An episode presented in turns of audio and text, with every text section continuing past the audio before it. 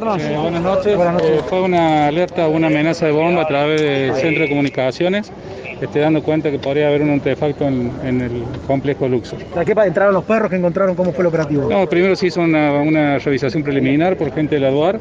A posterior ingresó gente de explosivo con canes especializados en el tema y bueno, digo que no hay ningún tipo de amenaza. ¿Es común este llamado?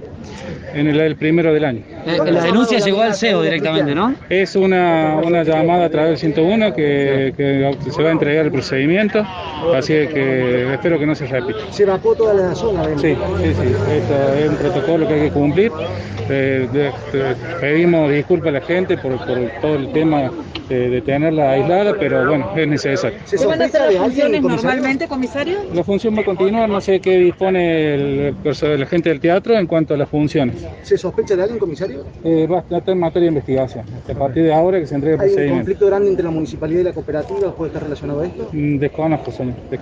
Lo único que tenemos es lo que informe. Gracias, muy amable. Gracias.